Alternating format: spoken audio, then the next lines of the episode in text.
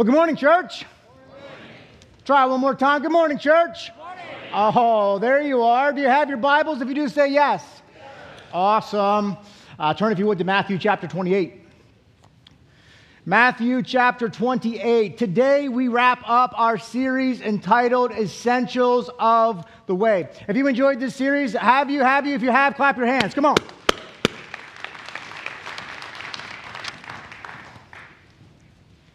As we wrap up our series this morning, Essentials of the Way, we are reminded of how we started five weeks ago. Five weeks ago, we asked this simple question How's your vision? So, anyone seeing any better? Anyone? Anyone? Anyone? Hold on, hold on, hold on.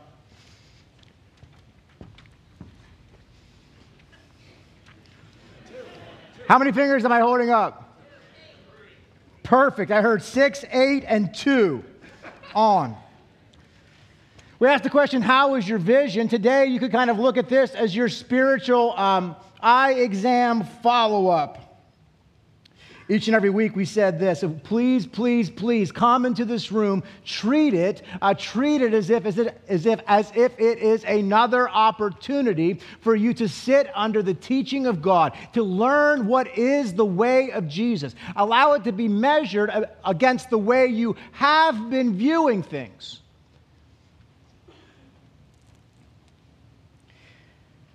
The reality is, we've looked at a lot of eye charts uh, over, over the course of the weeks, have we not? We've looked, we've, looked, we've looked at a lot of eye charts. Does this look like an eye chart to you? Uh, Bud, the top letter up there is E. Thank you very much.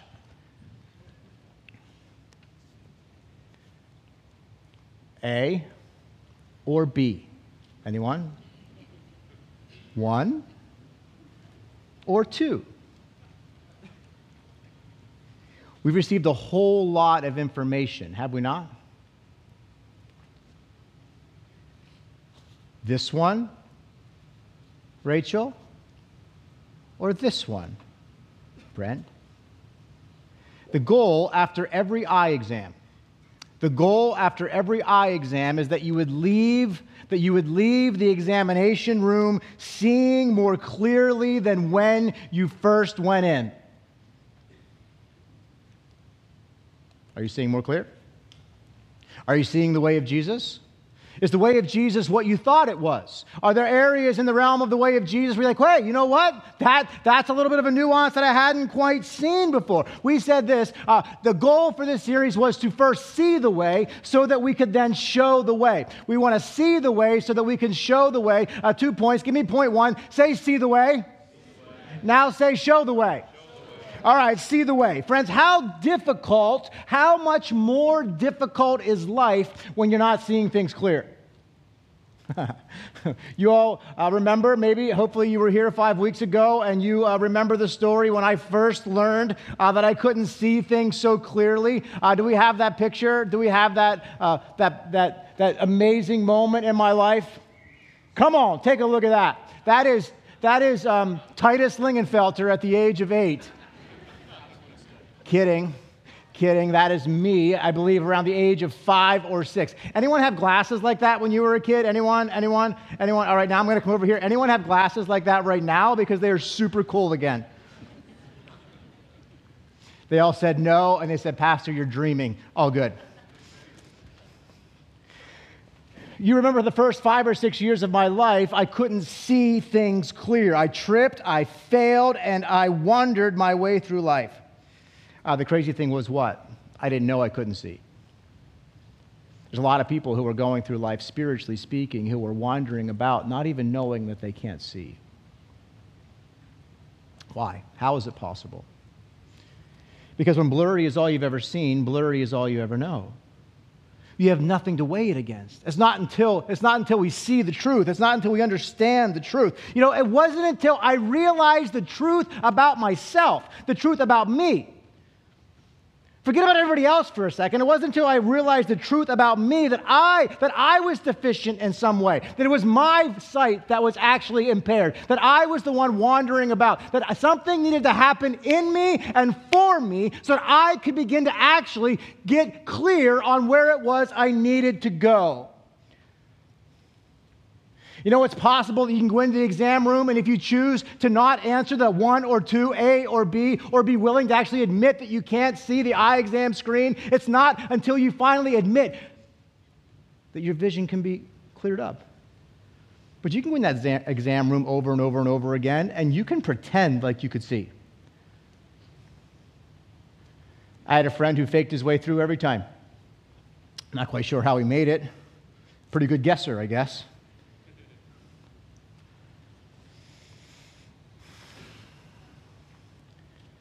I know a lot of people in the church who've done the same thing.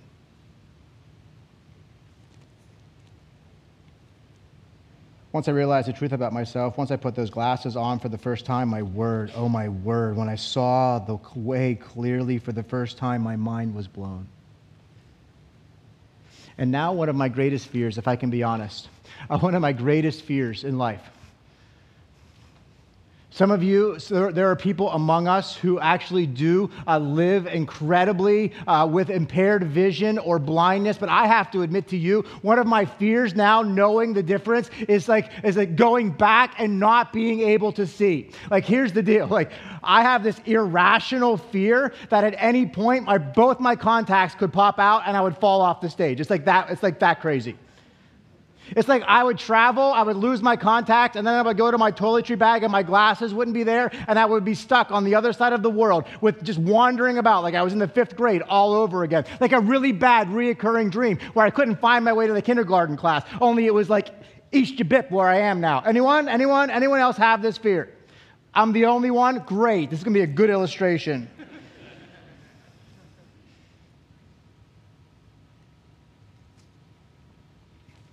The amazing thing is, um,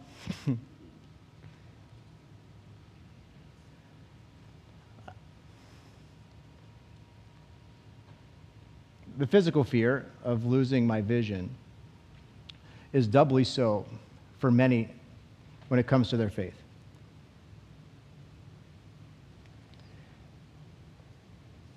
Jesus said, I came into the world that those who cannot see may see. I came into this world that those who cannot see may see. As scary as it may be to lose your physical vision, friends, I ask you what fear would ever grip your heart if you were to lose your physical, your spiritual sight, having now seen. The good news, the joy that stands before us is this is that Jesus came to show the way. Jesus came to give sight. And once he's opened your spiritual eyes, once he's given you the sight to see, there is never, ever, ever, ever, ever a chance of you losing it ever again. If that's good news, just say amen. From here forward, God's desire for you is to continue only to have clearer and clearer and clearer vision. You see, there's no fear in losing the way. Now, why? Because Jesus himself is the way. Jesus said this I am the way, I am the truth, and I am the life. He will never leave you, nor will he ever forsake you. Never will he leave you wandering about ever, ever, ever, ever again. Matthew chapter 7, we said, He is the way of eternal life, but not only that, He is the way of life. Narrow is the gate. Those who enter by it are few. So, what do we need to do? Enter through that narrow gate. What, what, what lies on the other side of the narrow gate? A harder path a path that you and I are incapable of walking on our own, a path that you and I, in and of ourselves, we would never, ever, ever be able to actually fulfill. And that is the beauty of having sight. That is the beauty of finally receiving clarity of Jesus. Because once you see that He is the way and you enter through the gate, He now empowers you to live a life you were never, ever capable of living before. And when people see you living the impossible life, they scratch their head and they go, how is that possible? That dude was a punk yesterday. I knew that guy in high school. I used to work with her, and she wasn't like that.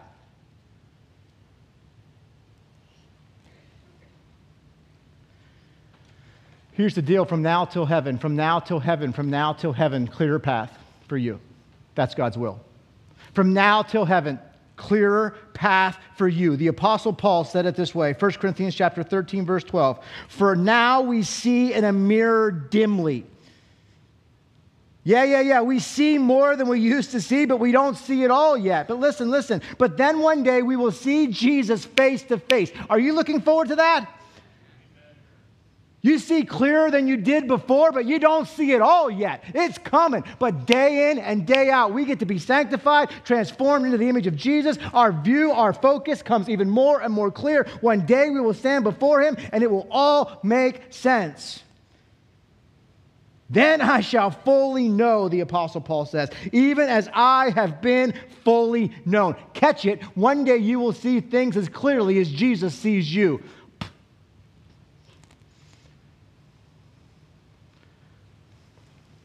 And so the question is how do we go about? The question is how, how does the way of Jesus come into clear focus for us? How do we clarify even more so how do we see all the more clearly the way of Jesus? How do we be sure that our prescriptions, our spiritual prescription, is getting stronger and stronger and stronger and stronger? Matthew 28 was our core text for this series. Some of y'all ought to know it by heart for now. I ask you to turn in your Bibles to it. Go ye therefore into all the world. Matthew chapter 28, verse 19. Go ye therefore into all the world. Make disciples of all nations. Baptize them in the name of the Father and the Son and the Holy Spirit. Teach them to observe all that I have commanded you, and behold, I am with you always, even to the end of the age. Do you see it? We become disciples by seeing Jesus is the way, and then we actually grow and we grow in our ability to walk in His way. We see His way more clearly when we learn what He taught and obey what He commanded. You want to walk life more clear? Come sit at the feet of Jesus. You want to walk life? You want to know what your next step in life is? Come again and hear what Jesus has to say. Come to his teaching. Obey all that he commanded. Come, sit, learn at the feet of Jesus. Read your Bible. What does the red letters say? And then what did the apostles do with them?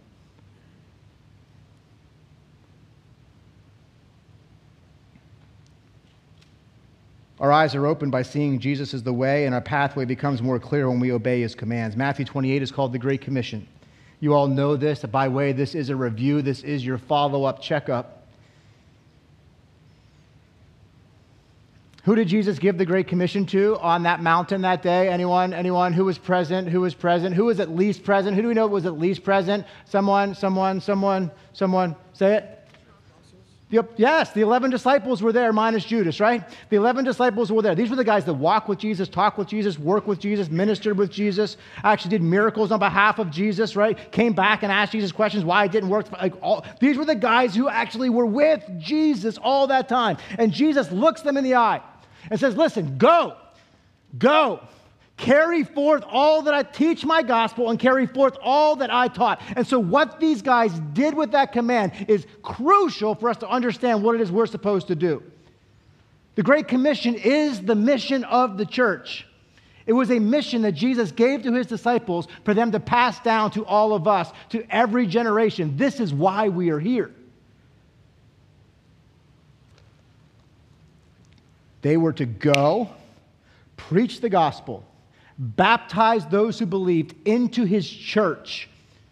And then they were to establish the church into the teachings of Jesus so that the church would then live and walk in his way and that they would then do the same. So you see, those who then walk in the way of Jesus, they then go. They then preach the gospel. They then celebrate people being baptized into the faith, and they then also extend the way of, they live the way of Jesus and offer it to others. How's that going for you?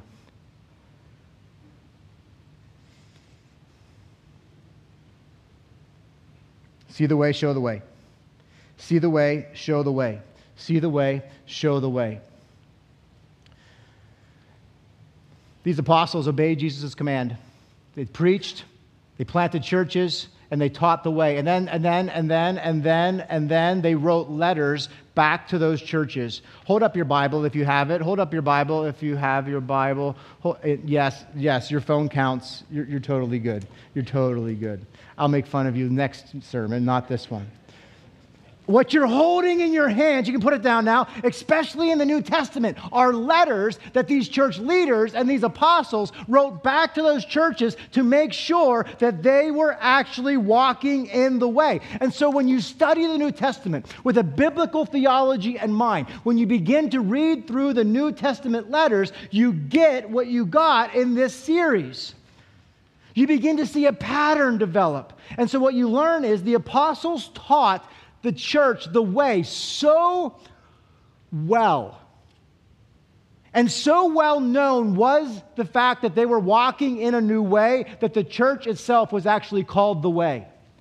Like capital T, capital W, like proper noun, the way. Say the way.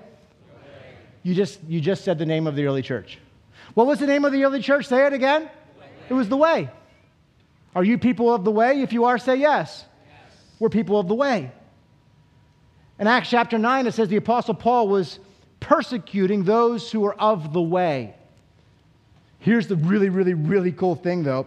The Apostle Paul, you remember, was blinded, got saved, and then started serving Jesus. He got arrested for doing so. And when he, he went in front of Felix, the governor, listen to what he says to him I confess to you, Felix, the governor, that according to the way, the way which they call a sect, I worship the God of our fathers, believing everything laid down by the law and written in the prophets. Look, I persecuted the way. Now I walk in the way. But make no mistake, it's the same God, the same Father. This is nothing new. I haven't diverged at all. As a matter of fact, I see things more clearly than I ever saw them before. You see, the Apostle Paul was accused of being crazy. He's like, yo, I ain't crazy. I'm seeing more clear than I've ever seen before. You been there?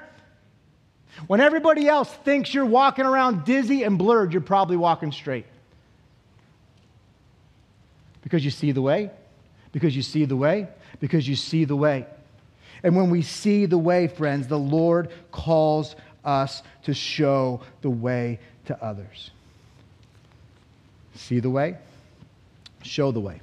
So, how's your vision? How's your vision? Ready for your, are you ready? That was review. You ready? Are you ready now? If you're ready, say yes. Are you ready for your checkup? Guys, are we ready in the back? We got some, do we have some like eye chart slides up there? Let's see. Let's see. Let's see how we're doing. Um, real quick, real quick. Let's do the easy one. How many fingers this time? Okay, for the four of you who participated, well, well done. Love you all. All right, so remember, Jesus is the way. Jesus empowers us to walk the way. And so, um, can you see? Can you see? Can you see? Let's put up the first eye chart. Let's see how they're doing. Okay, can you? Oh, I don't know if that's blurry enough. Let's see. Um, he empowers our, he empowers our, say with me, say he empowers our, say heart. Heart, heart. there it is. Oh, look at that. Secondly, then, he entrusts us into something. Can you see it? He entrusts us into A. He entrusts us into A. Say family. Excellent. And then he establishes us, doesn't he? He establishes us into his church. And then finally, he equips us to make a, a world Impact. Awesome. So now, each week, we kind of did this overview on week one. We laid this out for you. God wants your heart. He puts you into a family. He entrusts you into his church. And then he sets you up for impact into our world. That was the high level view. And then each week, Pastor Nate, Pastor Brett came and they dove deeply into each and every one of these aspects of the way of Jesus. Let's put it all together. This is the way of Jesus. Repent. Repent. Believe. The kingdom of God is at hand.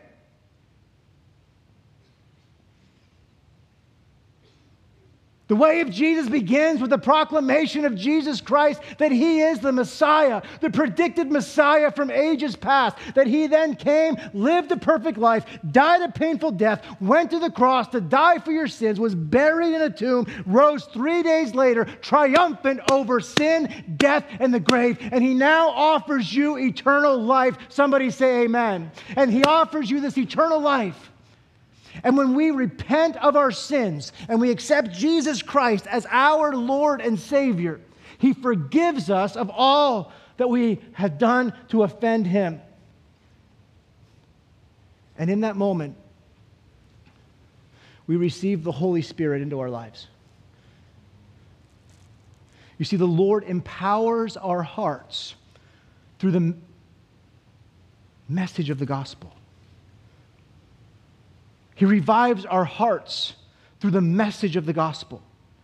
And then, when our heart is empowered with the message of the gospel, His Holy Spirit now takes residency in our hearts. And now, new virtue, spiritual virtue, flows out of me that wasn't there before. You know, things like love, joy, peace, long suffering, goodness, gentleness, patience. Anyone? Now that this new virtue is in my heart, the, the, Bible says this I'm now able to also renew my mind, it says. Take old thoughts captive. I feel new things, and now I think new things because I'm in His Word. And because I have the gospel's power, the Holy Spirit in me, new virtues, new thoughts, I now can do what? Put off my old life and put on the new. Sound familiar? You see that over and over and over again in your New Testament. That's the way of Jesus, new way of life. He came to show you a new way to live. And now that you have this new empowered heart, what does He do? He entrusts you into a family. He places you into His family where He is God the Father. And so, no matter what your relationship was like in the past,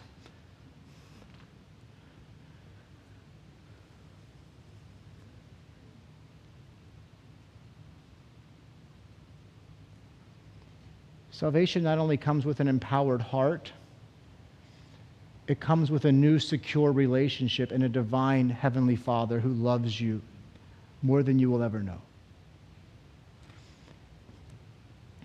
Empowered heart, entrusted into a family.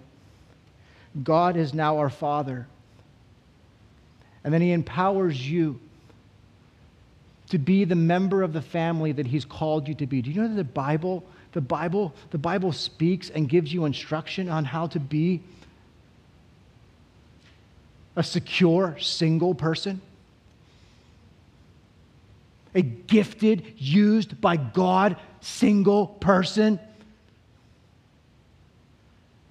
He teaches you how to be a strong, loving husband who provides and provides spiritual leadership in the home. Do you know, do you know that the scriptures teach Ladies, how for you to fulfill all that the Lord has called you to be, how you can be of one flesh and be used of Him to do mighty things. Do you know the Bible? Yes, you do. I know you do. The Bible teaches how you can honor your parents even when they're a little squirrely.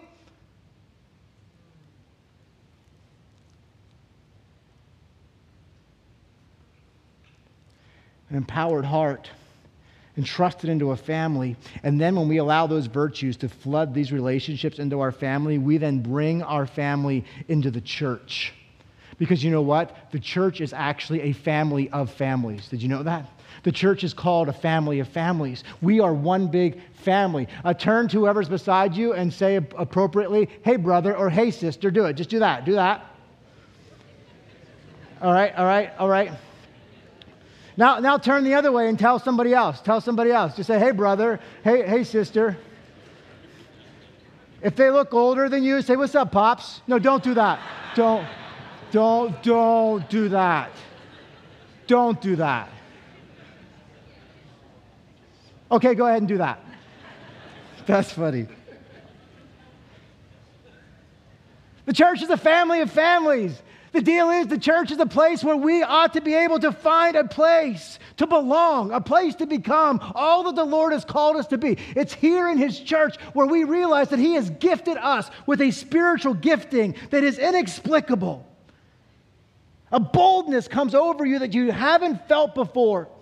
And there's a motivation deep inside of you to want to serve like you haven't served before, to want to encourage like you haven't encouraged before to be merciful in ways you've never really cared before, to exhort and spur each other on in ways that you hadn't done before. Where does that come from? Well, it's the empowered heart. But where does it find its place? Oh, my word, your spiritual giftedness comes alive in the church.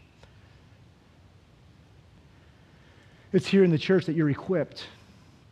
For what? For what? World impact. World impact. World impact. Love the Lord your God with all your heart, soul, mind, and strength. Jesus says, These are my brothers and my sisters. He says, I will build my church, and the gates of Hades will not prevail against it. Now, go ye therefore into all the world and make disciples. You shall be my witnesses in Jerusalem, Judea, Samaria, even to the outermost parts of the earth. And so, what are we called to do? Jesus calls us to reach the person right in front of us. Then he calls us to have an impact in our communities, to do good. Titus chapter 3. He calls us to be submissive and influential to governing authorities. Why? Because he ultimately wants us to impact our nation, but he has a way for us to do it that isn't being angry and vengeful on Facebook and stuff. The end stuff is for you to fill in whatever I missed there.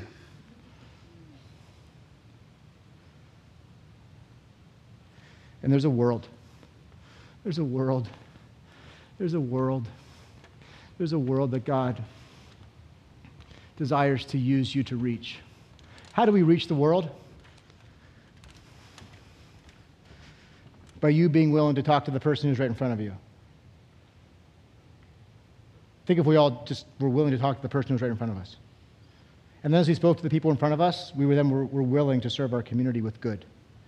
And then if we served our community with good and we didn't join the ranting, raging other voices around our nation, that maybe we would be able to project uh, the love that Christ has called us to put forth, maybe people would stop and notice and ask, What makes you different? Why aren't you losing your head? I'll tell you why. Because Jesus is going to return, yo, and he's going to make it all right. Say amen. amen. He's going to make it all right. He wins. My ranting doesn't bring him back sooner. I feel like I'm getting too preachy here. Move to the next one. The world. That's how we reach the world. That's how we reach the world by being the hands, the feet, and the voice of Jesus as he calls us to be.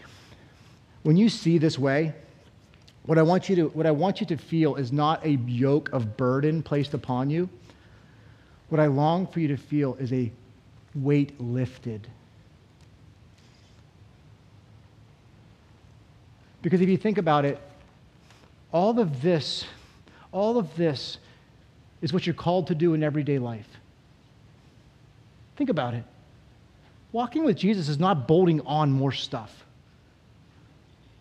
It's getting the stuff you're already doing right in His strength and power. Think about it.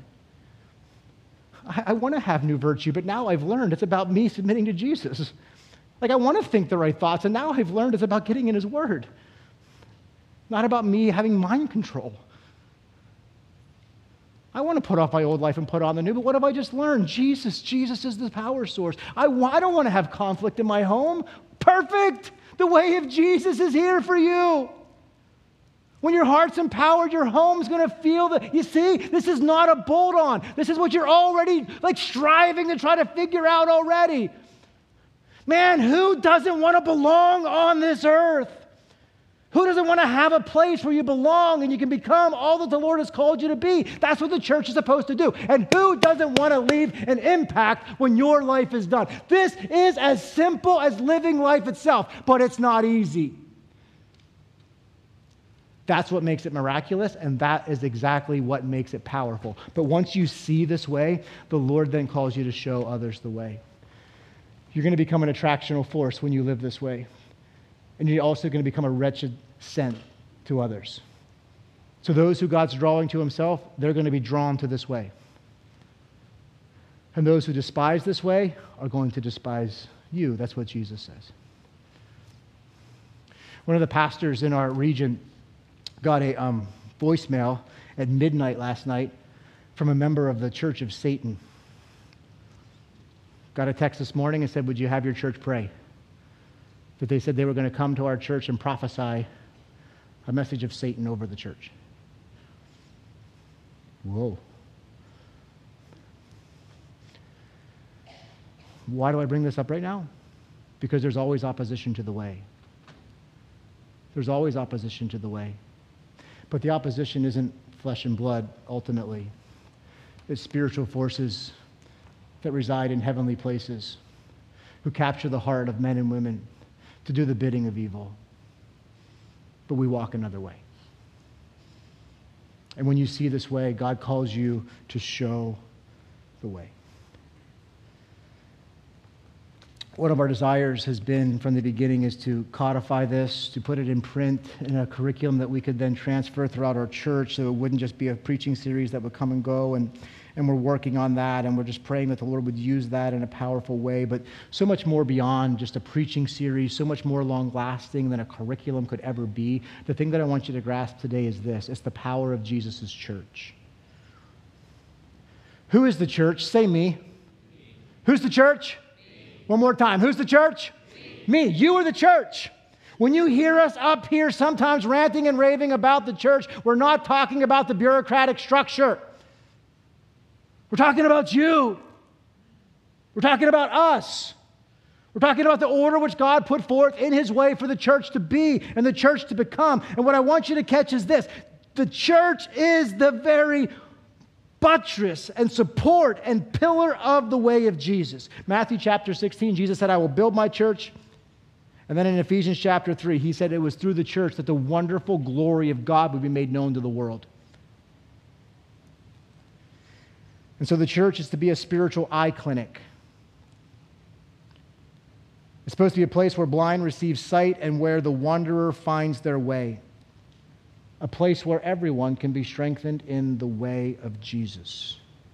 And so, what I want you to catch this morning is that the church, our church, the ministry of our church, is actually structured around the way of Jesus. The ministries of our church are actually structured around the way of Jesus. Guys, would you just come up here? I want you, would you welcome our pastors this morning? Come on.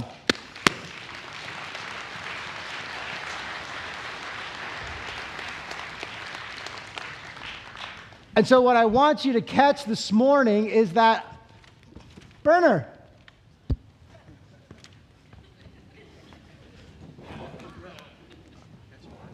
Just filling in. For? Pastor Brett, of course. For Pastor Brett, of course. You're a fantastic fill in for Pastor Brett, for sure. Pastor Brett is at a week. Yes, thank the Lord for him. And so put up that, put up that clear spiritual eye exam. I want you to catch heart, family, church, world. Heart, family, church, impact. Heart, family, church, impact. Uh, guys, um, just introduce yourselves and what, you, what the Lord has called you to do here at our church, and I think you're going to see clearly uh, how, how, how this shapes out. Go ahead. As you said, I'm Jared Berner. Uh, I have the privilege of serving as our Director of Production and Digital Ministry. As Pastor Jerry said, uh, I get to serve alongside Pastor Brett, who is our Pastor of Worship and Production, and he is an awesome leader. I'm Jared. I serve as uh, the pastor that oversees our next generation families, and um, I have an amazing team that uh, serve with uh, some directors and um, some great administrative assistants, and uh, some amazing and the best volunteers here in our church. So, shout out to you, youth workers and kids workers as well. Yep. Yep. I'm Nate, the Nate, the No, I- original. the no, I original. am. No, the I am. original. Uh, I have the privilege of serving as pastor of congregational life. Essentially, that just means that I oversee small groups and soul care here at our church. And I'm also Pastor Nate, but different than that Pastor Nate in many different ways. I wouldn't have been able to tell by looking at the two of you. Stunning. I am the pastor of ministry and mission here at Mission Church and overseeing leadership development and uh, sending people out into the mission. Okay. Um, yeah, I was gonna say we really like order around here, but Jared, Jared, Nate, Nate is a little creepy, maybe. It's the way. It's the It's order. the way, the it's pattern. the way. It's the It's hidden in the text. Focus. he says this multiple times in a week to us. Worship. The Lord desires your heart. Family. A pastor of family and next generation who is thinking uh, from the time so a person is born in our church through our children's ministry to students to young adults to singles, all the way through to our men's and our women's group. Pastor Jared is thinking about families in our church. Are you catching this? It's not just a curriculum, it's not just a sermon series. This is ministry to us. The Lord wants your heart. The Lord wants you in a family, and we want to see you grow in your role in the family. A pastor of congregational life, that is church. That is church. And so, Pastor Nate, watching him on a daily basis, uh, think about how the Lord is um, ordering and coming around and how the church is being shepherded is a huge blessing to me. And then impact, impact, a little bit of impact happening. Smoke rolls out of Pastor Nate's office on a regular basis as, um, as impact is happening here and all around the world. And so, uh, Jared, let's start with you. Talk to us a little bit about how um, the role within the worship ministry, uh, how does that, how are you all going after the heart on a Sunday morning, for example? Yeah, I mean, a whole a whole Sunday morning service is designed to capture our hearts. Uh, we learned from Pastor Nate that God wants our heart, and He wants our whole heart, right? He wants our heart as being the center of us, our mind, our will, emotion. Jesus wants to be the center of that. And so our services on a, Sunday morning are designed to bring us to that point where the Holy Spirit can work on our hearts. Uh, even something simple like the way that we plan our worship sets. Uh, we number each song in one to five, not based on uh, energy or dynamics or anything like that. We number every song based on the lyrics of the song. A one is a, a gathering song. A two, song of thanksgiving, where we can just thank the Lord for what He's doing. A three is a song of testimony, sharing what the Lord has done in our lives. A four is a song of purification, confessing to the Lord that we need Him. Bringing us to the five, which is always the last song that we sing. A five is pure ascription to the Lord. All right, we sing this morning, Worthy is the Lamb seated on the throne, focusing our attention, focusing our heart entirely on Him, bringing us to prayer, and then hearing uh, the Word of God. Yeah, ending this morning with worthy of it all. I just want you guys to hear from me that the prayer time is the pinnacle of our service. It's the pinnacle of our service. Um, the sermon is to then bolster our spirits and to unite our hearts and to equip us uh, for what the Lord has for us, right, in, in this day and in the coming week and, and, and how He wants our minds to be renewed. But make no mistake, when we are worshiping the Lord, when we come into that time of prayer, how can, the, how can, how can coming before the throne of God to bring our request before Him not be the pinnacle of the worship service? Somebody help me. That's the pinnacle of the service. The sermon's not the main event. It's crucial, but it's not the main event. And so uh, the Lord wants our heart, our mind, and our emotion. So engaging the mind with true lyrics, allowing for us to express emotion to the Lord is crucial. We're not looking for stoics in this way. The scriptures are clear, right? So that we then can have response. Uh, talk to us about some things that you're working on as it pertains to response. Yeah, so we're working on an after service prayer team. Uh, you'll hear every week. Uh, there's people up front who are here to pray with you, pray for you. Uh, we know this is Lancaster County, and so coming up to the front might not be your thing. So we're working on having people all around the room so that after the service, you can respond to what the Holy Spirit is doing in your heart. We want to normalize praying with someone at the end of the service. It isn't just a time where you can, uh, we want you to, if there's strongholds in your life, we want you to confess that and share those things, but it's not just for that. It's just if you feel the Holy Spirit doing something in your heart, telling you to take a, nep- a next step, telling you to surrender something to Him, find someone and pray, pray with them. And the most exciting thing that you could ask for prayer for is if you feel the Holy Spirit working in your heart and calling you to Him for, for salvation. And so that would be um, that would be probably the most exciting part, definitely the most exciting part of a Sunday morning. If you were to say to someone on that after service prayer team, you know what? I don't know Jesus, but I want to. And then that leads us into baptism, which is just taking the next step of obedience in what Jesus has called us to do. And baptisms most often happen at nights of worship, Let's go. which, shameless plug for night of worship. If you have not been to a night of worship, Let's go. get there. Night of worship is just an incredible time of prayer and worship and baptisms, just hearing testimonies of what the Lord is doing and being able to uh, gather together with our family, as Pastor Jerry is going to talk about, with our family to uh, talk to the Lord, to worship Him, and uh, hear what's happening here at our church. God does the best work in your heart when you are operating from the get to, not the have to.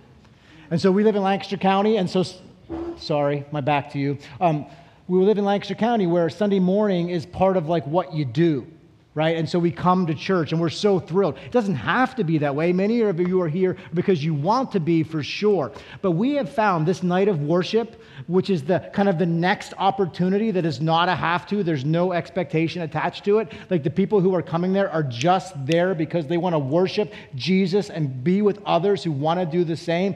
God is doing amazing things. Like those are the spots where like true revival breaks out in a person's heart.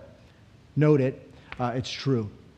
So, Jared, well done. Thank you for the work that you and Pastor Brett and the other uh, members of our worship team are doing. God empowers our hearts, and passionate worship, fervent prayer is a reflection of that for sure. Pastor Jared, talk to us about your heart. What fires you up about the realm of being entrusted into families? Well, you know, the Lord designed family uh, on purpose, and for some of it is uh, to provide structure and order in our society. For some of it is uh, to uh, pass on um, the, the, the teaching, the faith as well. Um, but it's also ultimately to understand who he is when we talk about a father and when we're as we were greeting our brothers and sisters this morning um, it, it gives us that uh, on a micro level to understand on the family. And so that's where my heart is. It's, uh, it's been that for the number of years i've been on staff here. Um, it's been a privilege. The elders have afforded me the privilege to oversee our kids ministry and what a blessing it is to see uh, so many of our, our children um, continuing uh, to just understand the, the truths of, of, the gospel that are being in the home and then able to come uh, into the building and to be able to, to share what the Lord is teaching them and as we walk beside them um, as they're, they're growing. And um, uh, with our students, we have uh, so many students. I see them over here. Yeah, yeah, there you go. Uh, that's my peeps over there. And um, they, you know, as, as mom and dads are, are navigating this season, of, of, of teenagers. Um, those of you that have been there, I don't need to say too much more uh, with that. I'm in the uh, throes of it right now. And, um, you know, in a good way. Don't get me wrong, I love my, love my kiddos. In a great way. In a great way, amazing way. See them over there, like rolling their eyes now, as a good teenager should do. So, um, but uh, you know, but obviously navigating that season, uh, we know that that's a season of, of owning their faith, um, really, uh, you know, what, what they've been taught at home, what they've been taught in the church as they're becoming more independent. And so, uh, walking through that season, uh, we just love having so many young adults around here. Just so blessed to have uh, so many young adults uh, here as they're in that transition of, of, of, this new identity of a new season of life and um, really seeing how they fit even amongst their family um, now that they're out of the house, but being a, a son and daughter. Some of them are uh, just starting the, the journeys of marriage. And um, so we love just even uh, thinking about um, our young adults and being equipped uh, within, within uh, as a family uh, member as well. And then, of course, with our men's and women's um, groups. Uh, they are just times of being able to fill them up, to equip them to be able to, to go into their context, to be able to make a difference in their homes for moms and dads, but even for our singles, um, as they are such a vital part um, of our discipleship of our ki- kids and teenagers, young adults, and just the mentoring uh, that takes place there. And so, just even providing an avenue where they are a, a bedrock and even supporting um, our families as well. So, the ministry that you feel on a regular basis, if you wonder what's happening in our children's ministry, that's what's happening. Uh, right now, there is, a, there, there is worship in our gymnasium uh, with all the children gathered together. They're worshiping the Lord, singing songs like you're singing this morning. They go back to their classroom, they receive instruction and teaching, and then guess what they do? They break up into small groups, right? Where they then can share prayer requests and they can care for one another. That's happening in our kids, that's happening in our student ministry. And so I just love that, that it's, it's saturated. This path of ministry is saturating every area of our church. Now, one of the blessings in this realm and the blessings of pastoral ministry is longevity. And Pastor Jared is in year number 12. Year number 12. Would you thank the Lord for that? That is amazing.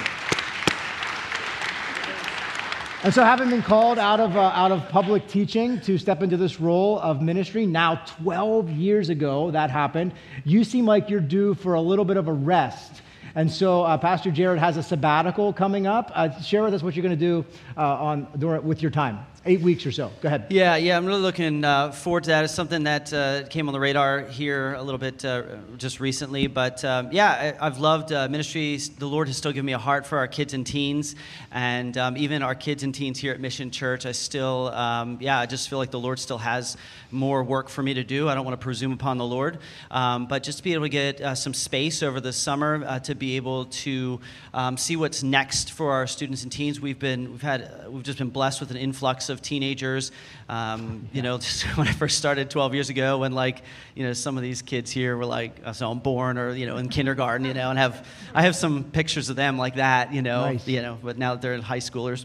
Um, but to be able to uh, get some space to be able to see what the Lord has for us, the culture has changed over the 12 years. And so how are we equipping families um, to be able to navigate that? But also how are we um, as, uh, as leaders here at Mission Church uh, able to um, speak into whether it's the sexual identity, just all the culture that is. And um, our kids are facing a different culture than what I was, what I grew up in.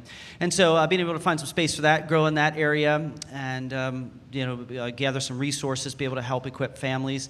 I'm also looking forward to, I have uh, some teenage uh, kids at home, being able to spend some time and just spending some uh, dedicated time discipling them, particularly like my boys.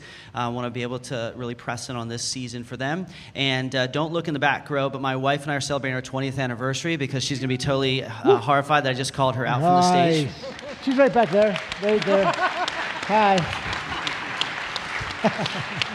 but um, you know, we're going to be able to celebrate our 20th anniversary as well. And just, uh, yeah, I'm super pumped about that as well. So good. You going to say something? Well, first I was going to say you're dead meat. If you can get to your anniversary celebration. but no, I was just something that we said earlier in our in our pastoral meeting earlier this week is that we're just um, that relates to this whole essentials of the way and family and students. Like we have seen as families have been strengthened, the impact that we see on students then as well. Amen. And so, really, as we see students mature and hang with the student ministry, uh, they many times, oftentimes, would leave sooner than their graduation. They would stop coming to youth group, but that, we're not seeing that anymore. We're seeing kids come all the way yes. through, and as we see families really well established, the impact is then on students, and just a, that's just a small, tangible way. Um, but uh, what a value for you to be focused on families and really growing those things. That does impact the next generation. The way actually is how that is happening. Yeah, praise God for that. We say this over and over. You can measure the strength of a student ministry by the size of the graduating class because high schoolers, they drive, they find freedom, and they don't always, quote unquote, have to come to church. And they're choosing to come. They're choosing to be engaged. They're choosing to walk in the way of Jesus. Oh, my word. Praise God for that. And so just pray for Pastor Jared during this time. Uh, we're quickly, quickly, quickly approaching like that, that point of like 200 students in our student ministry. And so as ministries grow, we want to work hard to feel small. As, as the ministry grows, we need to work harder to feel small so we can disciple on the personal level. That's the way of Jesus. Not just to fill rooms, but to change individual hearts. And that has to be at every level of ministry in our church. Speaking of, Pastor Nate, pastor of Congregational Life, talk to us. Oh, man. Um, so, Pastor Brett did such a good job teaching us of what the church is responsible to do. The church is responsible to establish us. God has established the church to establish us. Amen? Amen. And so, um, there's so much I could say about small groups. Uh, I remember 14 years ago when my wife and I were looking for a church, we visited on a weekend. You were preaching on small groups. And so ever since then, it's been a vital part of our own personal discipleship, and so very important to our even our marriage and how we raise our kids and just the community of life that we find ourselves in. And so I just want to share two things with you about small groups. I want to share a beautiful thing and an encouraging thing. A beautiful thing about small groups here at Mission Church is that we have over 40 plus couples, husband and wife teams, leading small groups in our church. That is a beautiful thing. Amen. Yeah, you can clap for that for sure.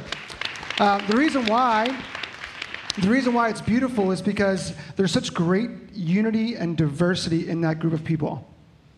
And they're all leading in their own giftedness and their own strengths, and they're creating their own cultures within their small groups. They have experiences, perspectives, and giftedness that they get to bless. And when I read Ephesians 4 and I see Paul talking about uh, uh, leaders equipping saints for the work of ministry, and then the body of Christ building itself up in, up in love, I look at that team of people and I see it happening. And so it's a beautiful thing. It's, it's just really awesome. And so if you're here and you're a husband and wife team and you're just curious of what it means even to be a small group leader, or if you feel like that's the next step for you, I'd love to have a conversation with you more about that for sure.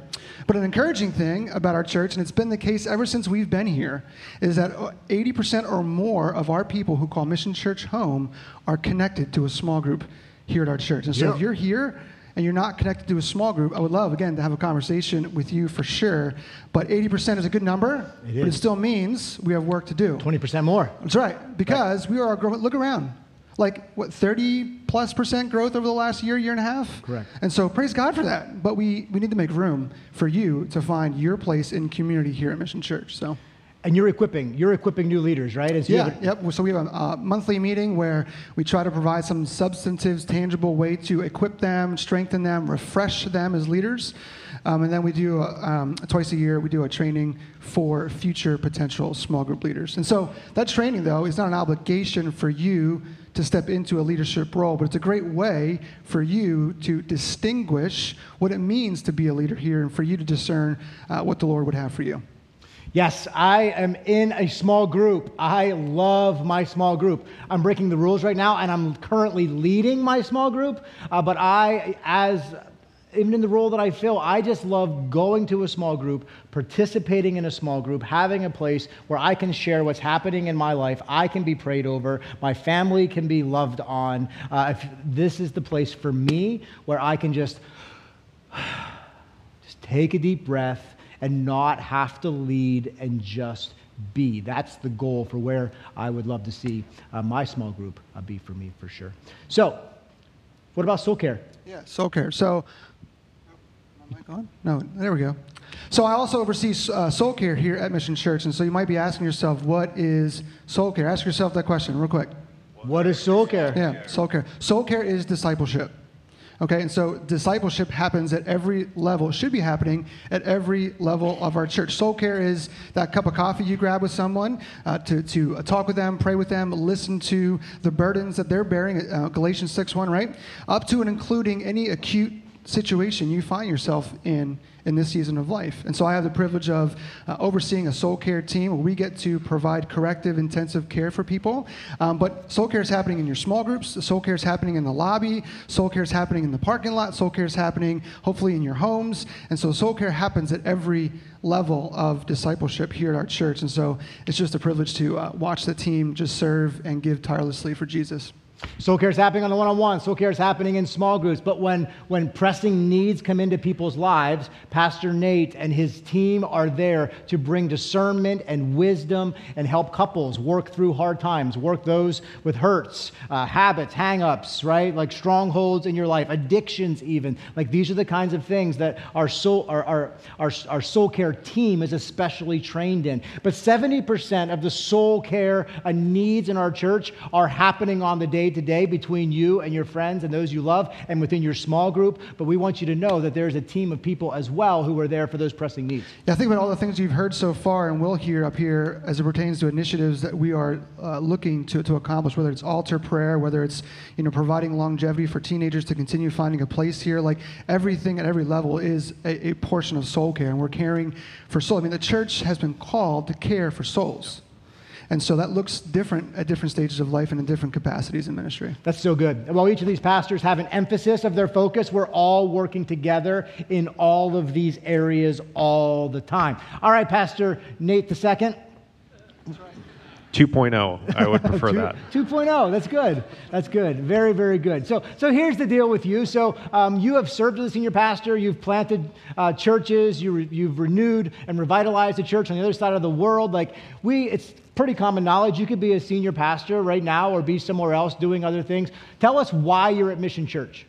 Yeah, uh, well, the Lord led me here, um, and I think He did that uh, in two way, for in two ways. First, I really believe that the Lord moves uh, in the mission through spiritual friendships, and uh, I'd been connected with this church before. Uh, Jerry and I are are lifelong friends, and and uh, so just as God was moving me in the midst of that, He used that to bring us back to a church that we'd been a part of and planted out of, and and, and God God was just moving in that. But second, too, I just really believe in uh, the mission of Mission Church, and I believe that God is at work here, and that He's directed me specifically here, um, not just because of friendship stuff, but because there's a real purpose and and and what we're trying to do, and um, and that that the next season of my ministry was going to be helping this particular church in these ways. And wow, what a privilege uh, to be at a spot for a church who has cared for us well when we were overseas, and um, and now get to link arms and do work together in those So, in the realm of impact, what are you most excited about right now?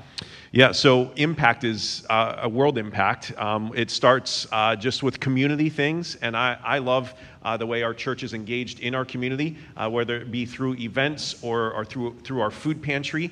Uh, we just did a, a brunch uh, as a thank you to the food pantry volunteers, and Pastor Jerry uh, did a, a devotional. I'm just going to draft right off what he said. He said, You're doing heaven's work. And then the distinction of it's not heavenly work, you're doing heaven's work. This is what's talked about in the end times. Matthew chapter 24, go take a look at it. You fed me, you clothed me. Um, this is the work that we're called to do while we're here. And, um, and so I, I love that this church is actively engaged in that and just want to continue to spur us on into those things, whether it be through uh, community impact events that we do, whether it be through our food pantry aspect. Um, this is, this is the, the Lord's work and, and what He has us doing together right now. And it's such a privilege uh, to be a part of that. Um, I've been asked before if your church got wiped off the map, would your community miss it or not? And I believe that our community would miss Mission Church, and we need to continue to be that kind of place. But I, I love that we're not only doing things right here locally, but that we're actively engo- engaged in regional things and in global things as well.